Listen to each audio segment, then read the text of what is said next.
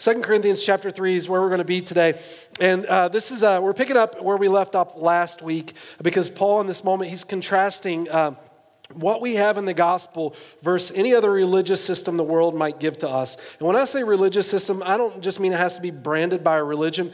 I'm saying really anything in the world that, that, that, the world tries to present to you as a message to find your worth, identity, meaning, and value apart from the Lord is a religious system. It may not be labeled a religious system, but it operates like a religious system. And the reason I want to contrast those two views is because God made you. God made you, and the real place for you to find your identity, worth, value, and meaning is not in any religious system or any world message. It's in the Lord. And as your heart is aligned with the Lord, you find your identity and the purpose for which you were created and it gives us a confidence in how we walk in this world. In 2 Corinthians chapter 3, uh, the, the church is being pressured by the world at its time to conform to a particular message and to be able to accept it. And our world does the same thing today. It may not be labeled under religious systems like you might find in the Old Testament. Paul, specifically here, he's in reference to the Old Covenant, the Old Testament. In Paul's ministry, he'd go around and, and he would preach the message of Christ. And what often happened to him is in behind him, Jewish religion religious leaders would follow, and they would say to the people of the church, Well, Paul kind of delivered you a message of Jesus, but to really follow Jesus, you still have to embrace the Old Testament law, the Old Testament system of worship. And Paul's helping them understand that what they have in Jesus is far different than that and far, far more important. The gospel is this message of deliverance for all of us. In fact, I would say to you today, in terms for us to consider it and think about it, if you're here today because you realize in your life you need to get closer to the Lord, I, I'm going to tell you our message is not for you to find a better you.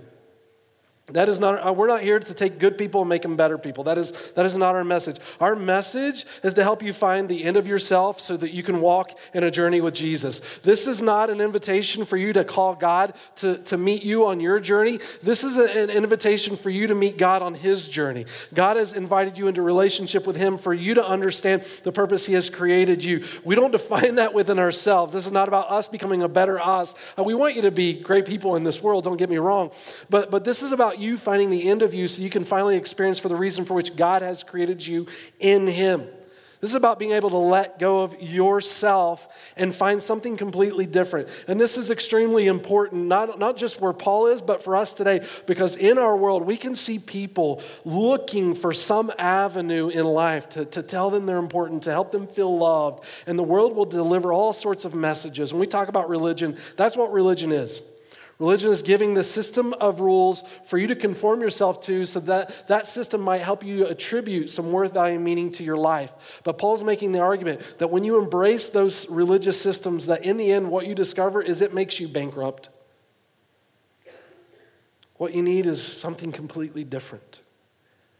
And it's what Jesus has given you in his presence. And so Paul's looking at a church being pressured by the systems of the world in order to encourage them to continue down the path of embracing what they have in Christ through the gospel. In fact, at the end of, of, of 2 Corinthians chapter 3, we left off last week in verse 6, Paul said it like this He said, Who has made us sufficient to be ministers of the new covenant? That's the New Testament, what we have in the gospel. Not the letter, but of the Spirit. For the letter kills, talking about the religious law of the Old Testament, the letter kills, but, excuse me, the Spirit gives life. And that's what the church is called to live in. That's what he wants to see of, of the church in Corinth. And, and that's Paul's hope for really the church in general. And I would say it's the Lord's hope for us today. To not revert back to some system that might uh, falsely claim that it can show us worth, value, meaning, purpose, but, but to walk in light of what Jesus has delivered for us in him. And Paul contrasts that then through, through the idea of the law versus what we have in the Spirit. Because the Spirit sets us free. And that's the, the title of today's message. Through the Spirit, I have. And Paul is going to list out for us in these verses a few things to focus on that, that contrast the difference of the religious way of thinking for, through what we have really in the gospel, through the power uh, of God's Spirit as He's made known in our lives. And so, point number one in your notes is this you have a greater glory. you have a greater glory. Now, I know just left into itself, that might sound a little bit like an arrogant statement. Now, through the Spirit, what do we have? We have a greater glory. It's if you show up to the rest of the world in their marriage, or marriage, their message, excuse me, it might sound a little insulting. Maybe it's kind of like a marriage religiously, I don't know. But it might sound a little, a little insulting to say, look, um, you've got glory, but I've got greater glory. You're like the 1.0 version, I'm the 2.0 version, right? That, and I want you to know that's, that's not what this passage is saying. It's not talking about your glory at all, right? This is not saying this is you and you're better than everyone else. That's not the message of this glory. What it's talking about is God's glory and your opportunity to experience that. And he's realizing in this religious system, there's this struggle that they can never overcome. But because of what you have through the Spirit of God, there is this freedom, which is why I said to you in the beginning that when we talk about what God is inviting us to as a church, it's not to become a better you. It's not looking for God to invite Him on your journey. It's to abandon you and embrace what you have in Jesus and to walk with God on His journey, His story, what He desires to do in your life. It's not catching God up to you. It's you coming to Him. It's surrendering your life in Him. It's not, it's not your glory. It's His, His glory made known in your life. And this is, this is what Paul starts off with in, in this, this story. He says in, in 2 Corinthians chapter chapter 3 verse 7 it goes now if the ministry of death carved in letters on stone came with such glory that the israelites could not gaze at moses' face because of its glory which was being poured to an end will not the ministry of the spirit have even more glory Paul, in his mind, he's, he's going back to the story of really the Old Covenant and, and, the New Covenant. He's helping us understand the difference between Old Testament and New Testament. The word testament, another word for testament, is covenant. If you ever pick up your Bible and you're like, what is this difference between Old Covenant and New Covenant? I don't understand. You read Old Covenant, you're like, this is angry God. You read New Covenant, you're like, this is, this is gracious God. Like, I like New Covenant God. I don't like Old Covenant God. Well, Paul, Paul in this, this passage, he's helping us understand what, what that contrast is and, and how we see God in light of the Old Covenant, New Covenant, why we might uh, portray God as angry God sometimes in the Old Covenant versus the New Covenant. And by the way, Old Covenant, New Covenant, it's the same God, all right? There's not, there's not a difference in God between Old Covenant and New Covenant. There's just a distinction to be made between what's happening uh, in, in these Old Covenants. And when, when Paul wants us to understand what's taking place between Old Covenant and New Covenant, he goes back to Moses. And the reason he goes back to Moses is because Moses was given the law. And when Moses was given uh, the law, the law is what was used to establish the Old Covenant. In the Old Testament, the Jews Jews were given 613 commandments to follow. 613. I can't remember like 10 things. I can't remember 613 things to, to recall. Break one, you know, it could be over for you. But they had 613. And that was the, the old covenant. God gave that to, to them uh, directly. And what, what Paul is uh, most specifically recalling, I would say, is Exodus chapter 32 to verse 34. Exodus chapter 32 is when Moses goes up on Mount Sinai and he gets a little something called the Ten Commandments, right? These, these couple stones, and he comes back down with the Ten Commandments, Exodus 32. And when he comes back down, he sees Israel worshiping false idols. And Moses, he's frustrated by this because he just left and said, If you could just do me a favor while I'm on this mountain, don't worship false idols. And then he's gone for five minutes, a little bit longer than that, but he comes back. And when he comes back, he's, they're breaking the laws he just said don't do. And Moses takes the commandments and he breaks them. He breaks them, he's frustrated, but also at the same time to then turn and read these Ten Commandments would be condemnation on Israel because the first rule of the Ten Commandments is don't worship false idols, right? And yet, Israel is doing that. And then at the end of chapter 32, it tells us that, that Moses intercedes for Israel because God's like, I'm done. I'm going to just wipe them out, right? You just told them not to do this. They did this. You came up on the mountain, you come back, and they've already broken the rules. And, and Moses intercedes for them. Chapter 33 tells us then Moses sees the presence of God as he hides in the cleft of a rock. God's presence passes by him. And then, chapter 34, he goes back up into the mountain again, and God gives him the Ten Commandments. And he comes back down and he delivers this to the people. And when he comes back down, Moses is said to have been directly in the presence of God. And as he is in the presence of God, his face begins to glow and radiate from God's presence to the point that when he leaves and returns, he covers his face with a veil. I think Moses does this, and it's a little bit speculative, but I think Moses does this for a couple reasons. One, because when Moses leaves God's presence, he covers his face with a veil because as soon as he leaves God's presence, that, that glory starts to fade. And he doesn't want Israel to see the fading glory of God, but to think about the, the great glory of God always. And, and second, when Moses, having been in God's presence, comes back down to sinful Israel, who just breaks the commandments as soon as they're told, it could be direct condemnation of them to the point that it could lead to judgment even death. And so, while God's presence radiates on Moses' face, there is a, a veil before uh, Israel and, and what God's presence is to them. And, and Paul is saying, look, the old covenant certainly had glory. It did. It had glory because in the old covenant, you still learn about the holiness and character of God. You get to know about God through the old covenant, his perfection, who he is, what he's about. And so there's glory in that. But that glory fades. And, and what you have then in the new covenant, in the New Testament, because of what the Lord's done for you, is an even greater glory. So Paul's asking the church the question why would you then, after what you have in Jesus, want to go back to the old covenant of a fading glory with what you have in Christ, which is even greater glory?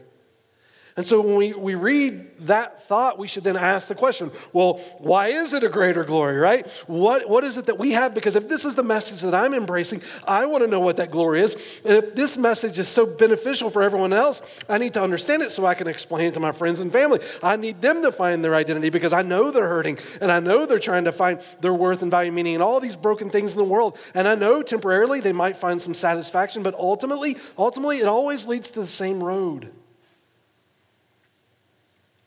Quite honestly, having walked that road, I find very quickly I just get tired of me. Because the point of walking that path apart from the Lord, it's all about looking deeper within me and how I perform. And at the end of the day, I'm just not that impressive. But the gospel is something totally different and far more glorious. So the question is, how, how, how do we understand that? What is that glory? What makes it so much greater? And he tells us in verse 9 For if there was glory in the ministry of condemnation, the ministry of righteousness must far exceed it in glory. Indeed, in this case, what once had glory has come to have no glory at all because of the glory that surpasses it. I hope that you see the theme of certainly this section of Scripture is glory, right? Over and over, he's saying this word glory, glory, glory, and there's glory in the Old Testament, but there's far greater glory through the New Testament. And, and the way he helps us think about this glory, he tells us in verse 9 Old covenant was a ministry of condemnation, but in the New covenant, in the new covenant is a ministry of righteousness. That's what he says in verse 9. So if you want to think in terms of what makes this glory so great, you can even circle those words this idea of this ministry of condemnation and, this ministry of righteousness. So, what does it mean? Well, in, the old covenant, 613 laws. Do you know why 613 laws existed? Not to tell you how great you were, but to tell you when you messed up. That's it. 613 rules. I mean, you, you wake up, start breathing, you've probably already broken one, right? That's a lot of rules. That's not there to set you free. That's there to show you where you fail. That's not a great thing to embrace at all. Paul's looking at the church saying, Why would you embrace this religion? And why would you say things as long as you're good, that's all that matters? When you see God's standard of good, you can't even live up to this. It is not as long as you're good, that's all that matters because there's no freedom in that. You will fail. We're talking about holy God. It's a ministry of condemnation. You certainly see the glory of God in this. You see the glory of God in this because it reveals the character of God. It's a beautiful thing to know who God, who God is, but it's not freeing. What you need is to be set free. Where you find that is in the ministry of, of righteousness. To know that you failed is not a fix, but you need to find the solution. What will make you right? It's kind of like, like this. If I just maybe compared Old Testament, New Testament, this is probably a crude illustration, but you ever have a car acting up? You know, you're thinking, I hear a noise. I have no clue what this noise is, but I hear a noise. Your first thought is, I need to find an expert that can tell me what noise I hear in my car, right? You've got to get a diagnosis. But after you get a diagnosis, you then need someone to fix it, right? And hopefully COVID didn't delay the deliverance of your part, but, but you need to get it, you need to get it fixed, right? And, and so there's, there's two ways of looking at this old covenant and new covenant. The old covenant doesn't fix you. It just gives you the d- diagnosis of the problem.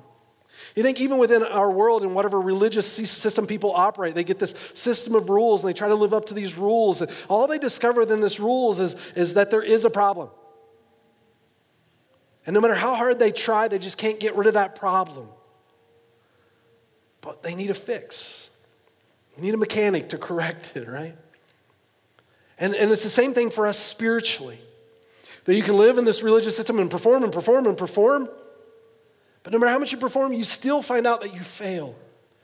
No matter how much you say, today it's going to be different, right? I'm going to be perfect finally. Before the end of the day, you fall flat on your face. You don't need someone to just evaluate, provide a diagnosis. You need healing. You need made righteous. And this is what Paul's saying. This is the new covenant.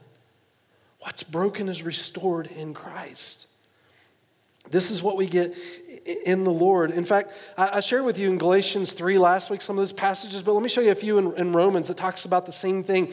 In Romans chapter 2, Paul's making the argument for, for the Jews who would say the law makes us righteous. He says this in verse 21 While you preach against stealing, do you steal? You say that one must not commit adultery. Do you commit adultery? You who abhor idols, do you rob temples? You who boast in the law, dishonor God by breaking the law. For as it is written, the name of God is blasphemed among the Gentiles because of you. That's a very condemning last verse, isn't it? To think people might look at you and use that way that you display yourself to reflect upon God. They're saying, he's saying to the Jewish people, you claim to obey the laws. People can see that you don't obey the laws, and they think less of your God because of you. Laws aren't the answer. This is the argument Paul's making here. But then he goes on in Romans 3, verse 19, he says this Now we know that whatever the law says, it speaks to those who are under the law, meaning those that say, as long as you're good, that's all that matters. Um, who are under the law, so that every mouth may be stopped and the whole world may be held accountable to God. For by the works of the law, no human being will be justified in the sight of God, since through the law comes the knowledge of sin. Paul's saying, Do you want to know what the purpose of the law is? It's not to set you free. He's saying the purpose of the law is to stop your mouth before God and realize that you're accountable. You're accountable before a holy God. And no matter how much you try to perform, that's not freedom. James chapter 2, verse 10 says it like this If you try to fulfill all the law and yet falter in one point, you're guilty of all of it. That's not freedom. You may see the glory of God in it because the character of God is there, the holiness of God is there. But your soul is only condemned, not found righteous. But then he goes on from that and says this in verse 11. He says, For if what was being brought to an end came with glory, much more will what is permanent have glory. So Paul is saying, look, the old covenant, as good as it was, which it was good, God's hand was there, literally, because he wrote the Ten Commandments that way. Um, it was only intended to be temporary. It was only temporary for life. But what he did in the new covenant was intended to last forever. So when you think in terms of what's a greater glory, this word permanent is another important word to think about. Like what you have in Jesus, you have forever and always. This is what makes it a, great, a greater glory for your life. In fact, in, in Jeremiah 31, the old covenant, realizing that we as people struggle to fulfill it, Jeremiah 31 then gave Israel this promise. Israel trying to live up 613 commandments. They kept saying, We're trying, right? But, but we cannot do this. We fail. Like, no matter how much we try, how are we going to escape this? We feel like we're only going to be judged. In Jeremiah 31, this is one of several prophets that say something along these lines, but he says this for this is the covenant that I will make with the house of Israel after those days, talking about a new covenant, declares the Lord. I will put my law within them, and I will write it on their hearts, and I will be their God, and they shall be my people. And no longer shall each one teach his neighbor and each his brother, saying, Know the Lord, for they shall all know me. For the least of them to the greatest, declares the Lord, for I will give their iniquity, and I will remember their sins no more. In this new covenant, God will no, no longer remember our sins. That the Spirit of God in this new covenant will indwell the people of God, and the presence of God will always be with us, setting us free, making us righteous in, in the Lord because of what Christ has done for us. It's no longer about our striving and our fighting for ourselves, it's about what Jesus fought for on our behalf and was victorious. And we receive this new covenant in Christ. And Hebrews 8:13 says this, and speaking of a new covenant, he makes the first one obsolete, talking about the old covenant. He makes the old covenant obsolete. Meaning, out of the 613 commandments, if you ask me which one you're still to obey today, I will tell you none of them. What we have to obey or live in now is the new covenant, what Jesus has delivered. There, when you study covenants, you learn about covenants, there's two ways to get rid of a covenant. One is fulfill it, and the other one is die under it. Fulfill it and die under it. And Jesus did both of those on your behalf. He was the only perfect person to ever live. He fulfilled all the demands of the law of the old covenant. And he also died for you on it, which, which brings about, also ushered in, the new covenant. It's the new way of living, which gives us a place for the Spirit of God to indwell God's people wherever we go. We find, we find freedom and deliverance that in Jesus, and not about what we do, it's about what he's done for us. And because of that, it's his glory we get to experience. God's glory on, on our behalf. So, point number two, then, as we think about not only is it a greater glory, then it also gives us a bold hope. It gives us a bold hope. Verse, verse 12, he says, Since we have such a hope, we are very bold. Paul's saying, because of what you have in Jesus now being permanent, it gives you a posture to walk in your life. You're no longer stepping in this place of uncertainty, no longer wondering where you stand with God. You can be confident in where you stand in God because what you have in Jesus is permanent. It's permanent, and because it's permanent, it gives you a bold hope. Now, when the New Testament talks about hope, I want you to know it's not like leave it to beaver, I sure hope so. You know, like not that, not that kind of hope. When the, when the New Testament talks about hope, it's talking about an expectation, an earnest expectation, a certainty. We have this kind of anticipation in Jesus, and it gives us boldness. When you're confident in your future, you step with certainty. And he's saying now in Jesus, because of that, it's no longer your toil, it's no longer on your shoulders, it's no longer about your performance, it's all about him and what he accomplished on your behalf. You know where you can rest. Jesus loved me in my sin. Jesus died for me and gave me his life that I may have this permanent hope in him forever. And I can walk boldly. I don't have to prove myself to anybody because what's been proven has been proven on the cross, and Jesus did that for me. And so we walk with this bold hope, and then he goes on a little further and says, Not like Moses, who had put a, a veil over his face so that the Israelites might not gaze at the, at the outcome of what was being brought to an end, but their minds were hardened. For to this day, when they read the Old Covenant, that the same veil remains unlifted because only through Christ is it taken away.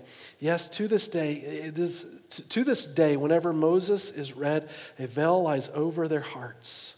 There's a sort of stubbornness to this, right? I feel like every time I read these verses, I start thinking about Lakers fans. But, but there's a stubbornness. There's a stubbornness um, to, to, to their action in this thought and, and finding freedom religiously. But, but they're saying, look, here's the sorrow. Here's the sorrow to this. They keep striving. If you think about going back to this religious way of thinking, they keep striving, and yet there's still this distance between them and God.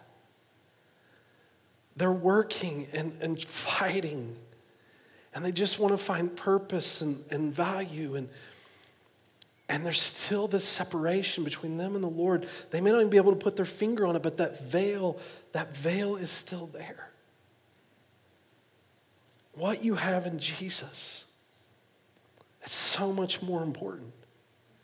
You can look at the world that struggles to feel loved and accepted and, and know they matter to the Lord.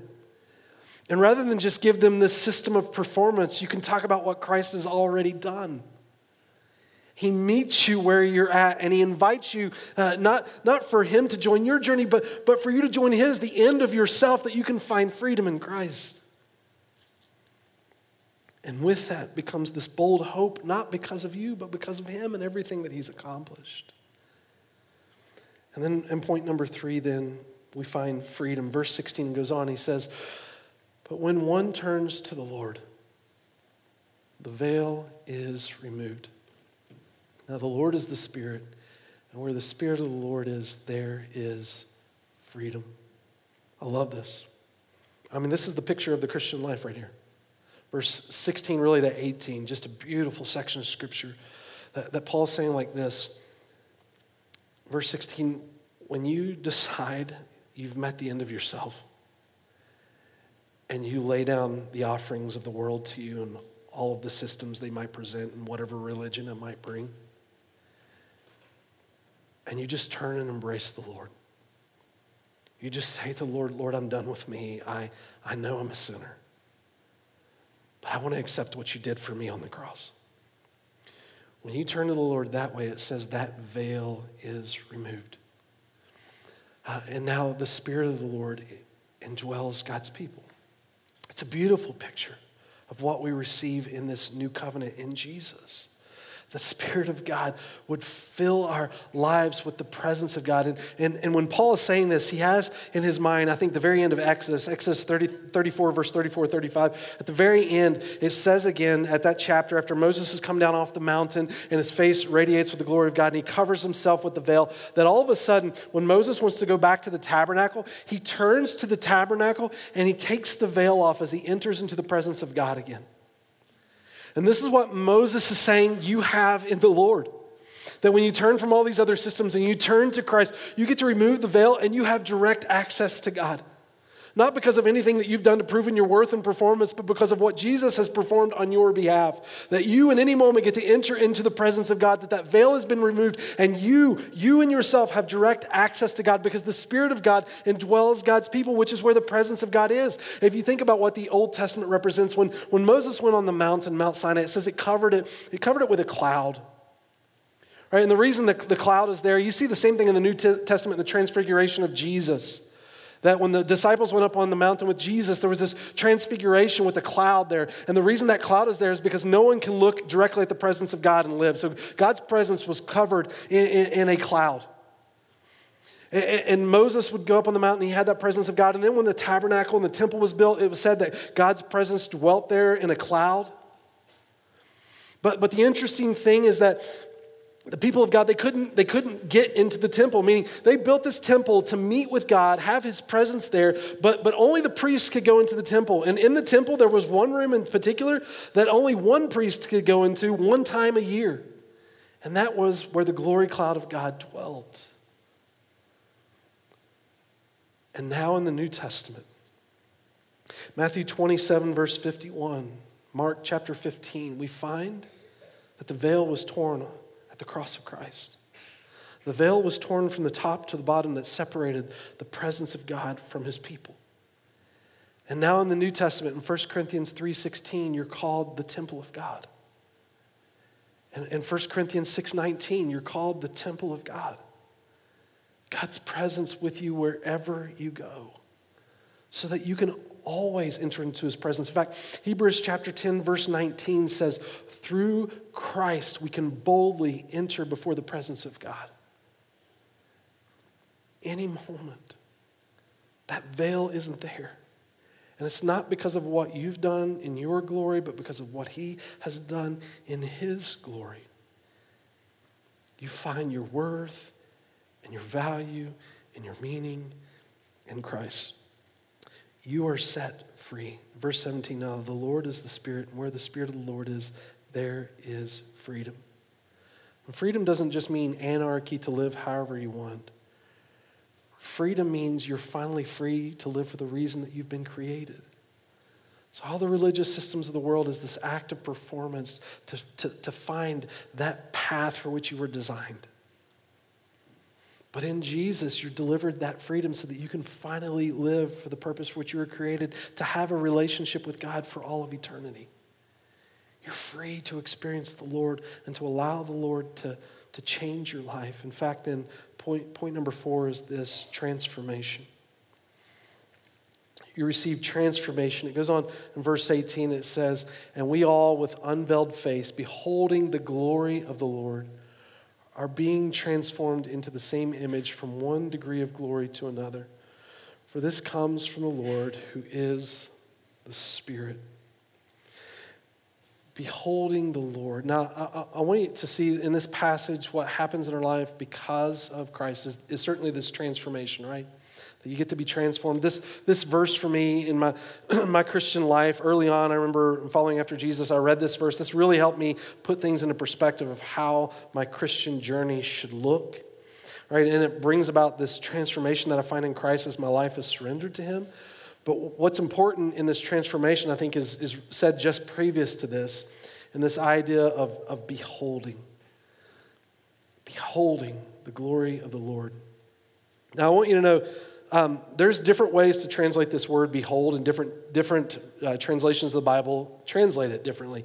Um, there's really three or four different popular ways to translate this word behold. One is uh, reflect, uh, one is uh, glass. You'll see glass talked about here in some translations, or a mirror, like as if to say you're looking, you're beholding through something through glass, or you're beholding through something through a mirror. Um, I think um, the, the best way to translate this passage is to simply reflect on the word behold.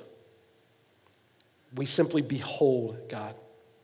And the reason I say that is I, I, don't like the idea of translating a little bit further and talking about a mirror or piece of glass, is because I, I think it becomes irrelevant to what this whole passage is about. Meaning, there is no separation between you and the presence of the Lord anymore because of what Christ has done. That you get the opportunity to go directly before God and experience experience Him in your life. You get to behold the Lord wherever you are, wherever you've come from. God loves you right where you're at. God gave His life where you're right where you're at. And God wants to meet with you right where you're at to, to have the opportunity to see your life transformed into His image. God is interested in your heart. And God wants to change your life. And that transformation happens as we have the opportunity to behold him. And that beholding happened because of what Christ has done for you as you turn from anything else in this world to Jesus. Behold him. Behold him. There is no veil between you and God. And when you embrace Jesus, that veil is removed and you have direct access to the Lord.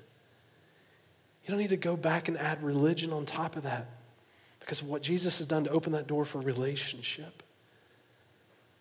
You get to behold the Lord wherever you are because his spirit indwells you.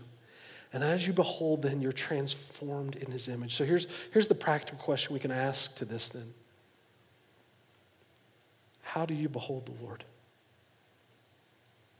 Or maybe I could stay, take a step back from that and just ask this question Do you behold the Lord? Have you come to that place in your life where you've just met the end of yourself and you've just surrendered yourself to Him? Have you embraced the fact that what He has done is sufficient for you? It's more than sufficient for your life? That you don't have to prove anything to God, that He's already proven it on the cross? Have you stopped and surrendered that? And uh, do you just behold, do you rest yourself in that as that being enough? Do you behold yourself in the Lord to not invite Him on your journey, but rather so you can embrace Him and, and follow Him on His journey, His calling for your life? Do you behold the Lord? And, and, and as you think about resting yourself in Him, how do you continue to behold the Lord? When you walk out of this place today, how do you meet with Christ? Do you open His Word? Do you let His Word saturate your soul that you may know Him and walk with Him? Do you pray? I know sometimes people ask the question, we're going to talk about this at Christianity 101 tonight, but uh, some people, um, when you talk about prayer, they often want to know how you can get God to do what you want by praying. But we fail to recognize that the greatest gift of prayer is the fact that you get to talk to God at all. I mean, that is that is an incredible gift. To be able to come before the Lord and talk to Him. How about when you serve? Do you behold the Lord when you serve? And you think about it, every human being on planet Earth is made in the image of God. They, every human being reflects God in some way, being made in his image. And you have the opportunity to, to honor your Creator by the way that you love others, to behold the goodness of God by loving on the people around you. How do you behold? What you have in Christ, far more precious than anything else this world has to offer. It's, it's a greater glory, it's a greater hope. It brings us freedom it transforms our life as we behold him moment by moment.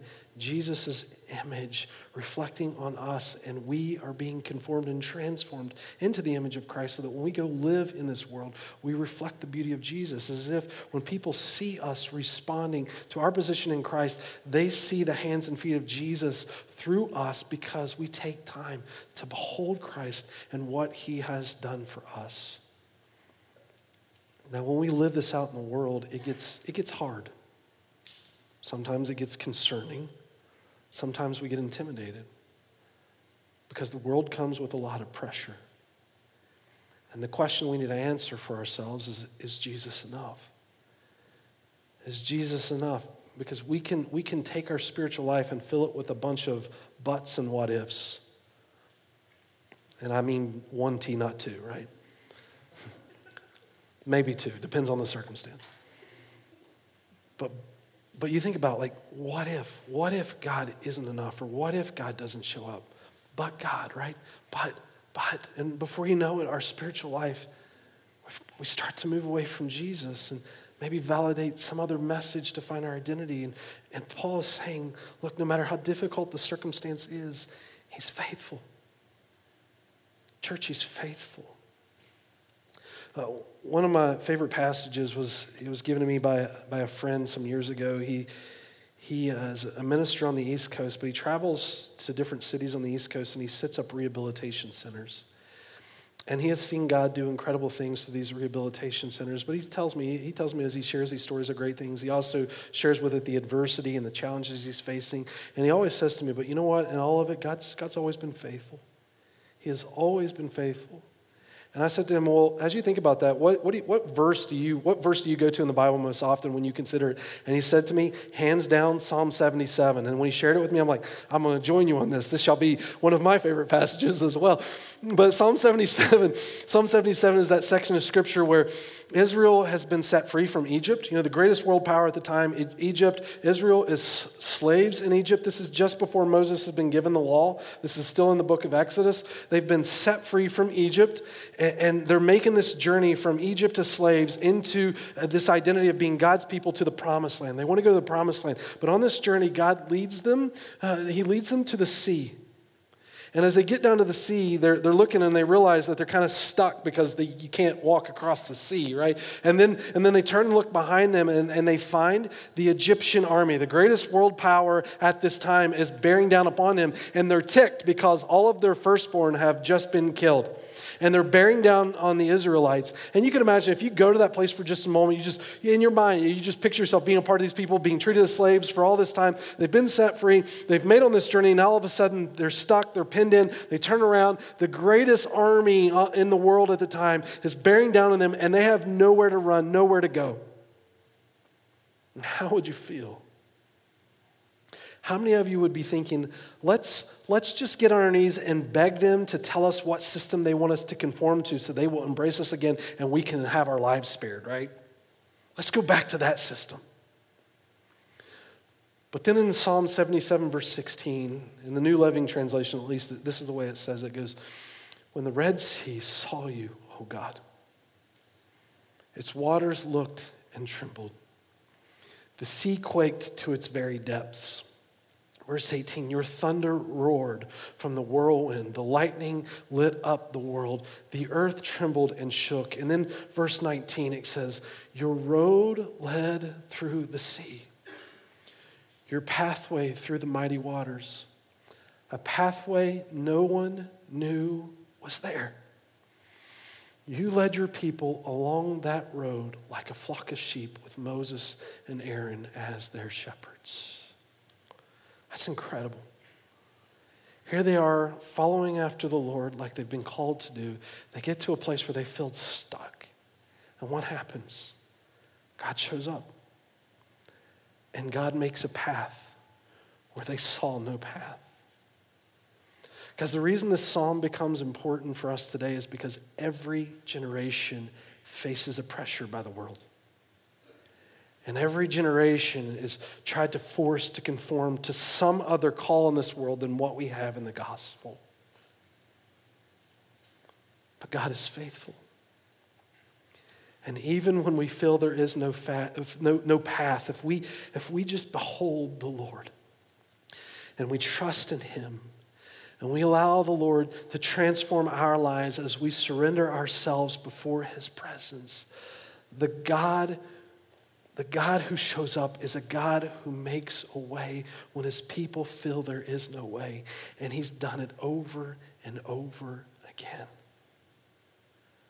Out of all the things the world can tempt you with and all the pressures they can put on your life, what you have in the gospel is a far greater glory.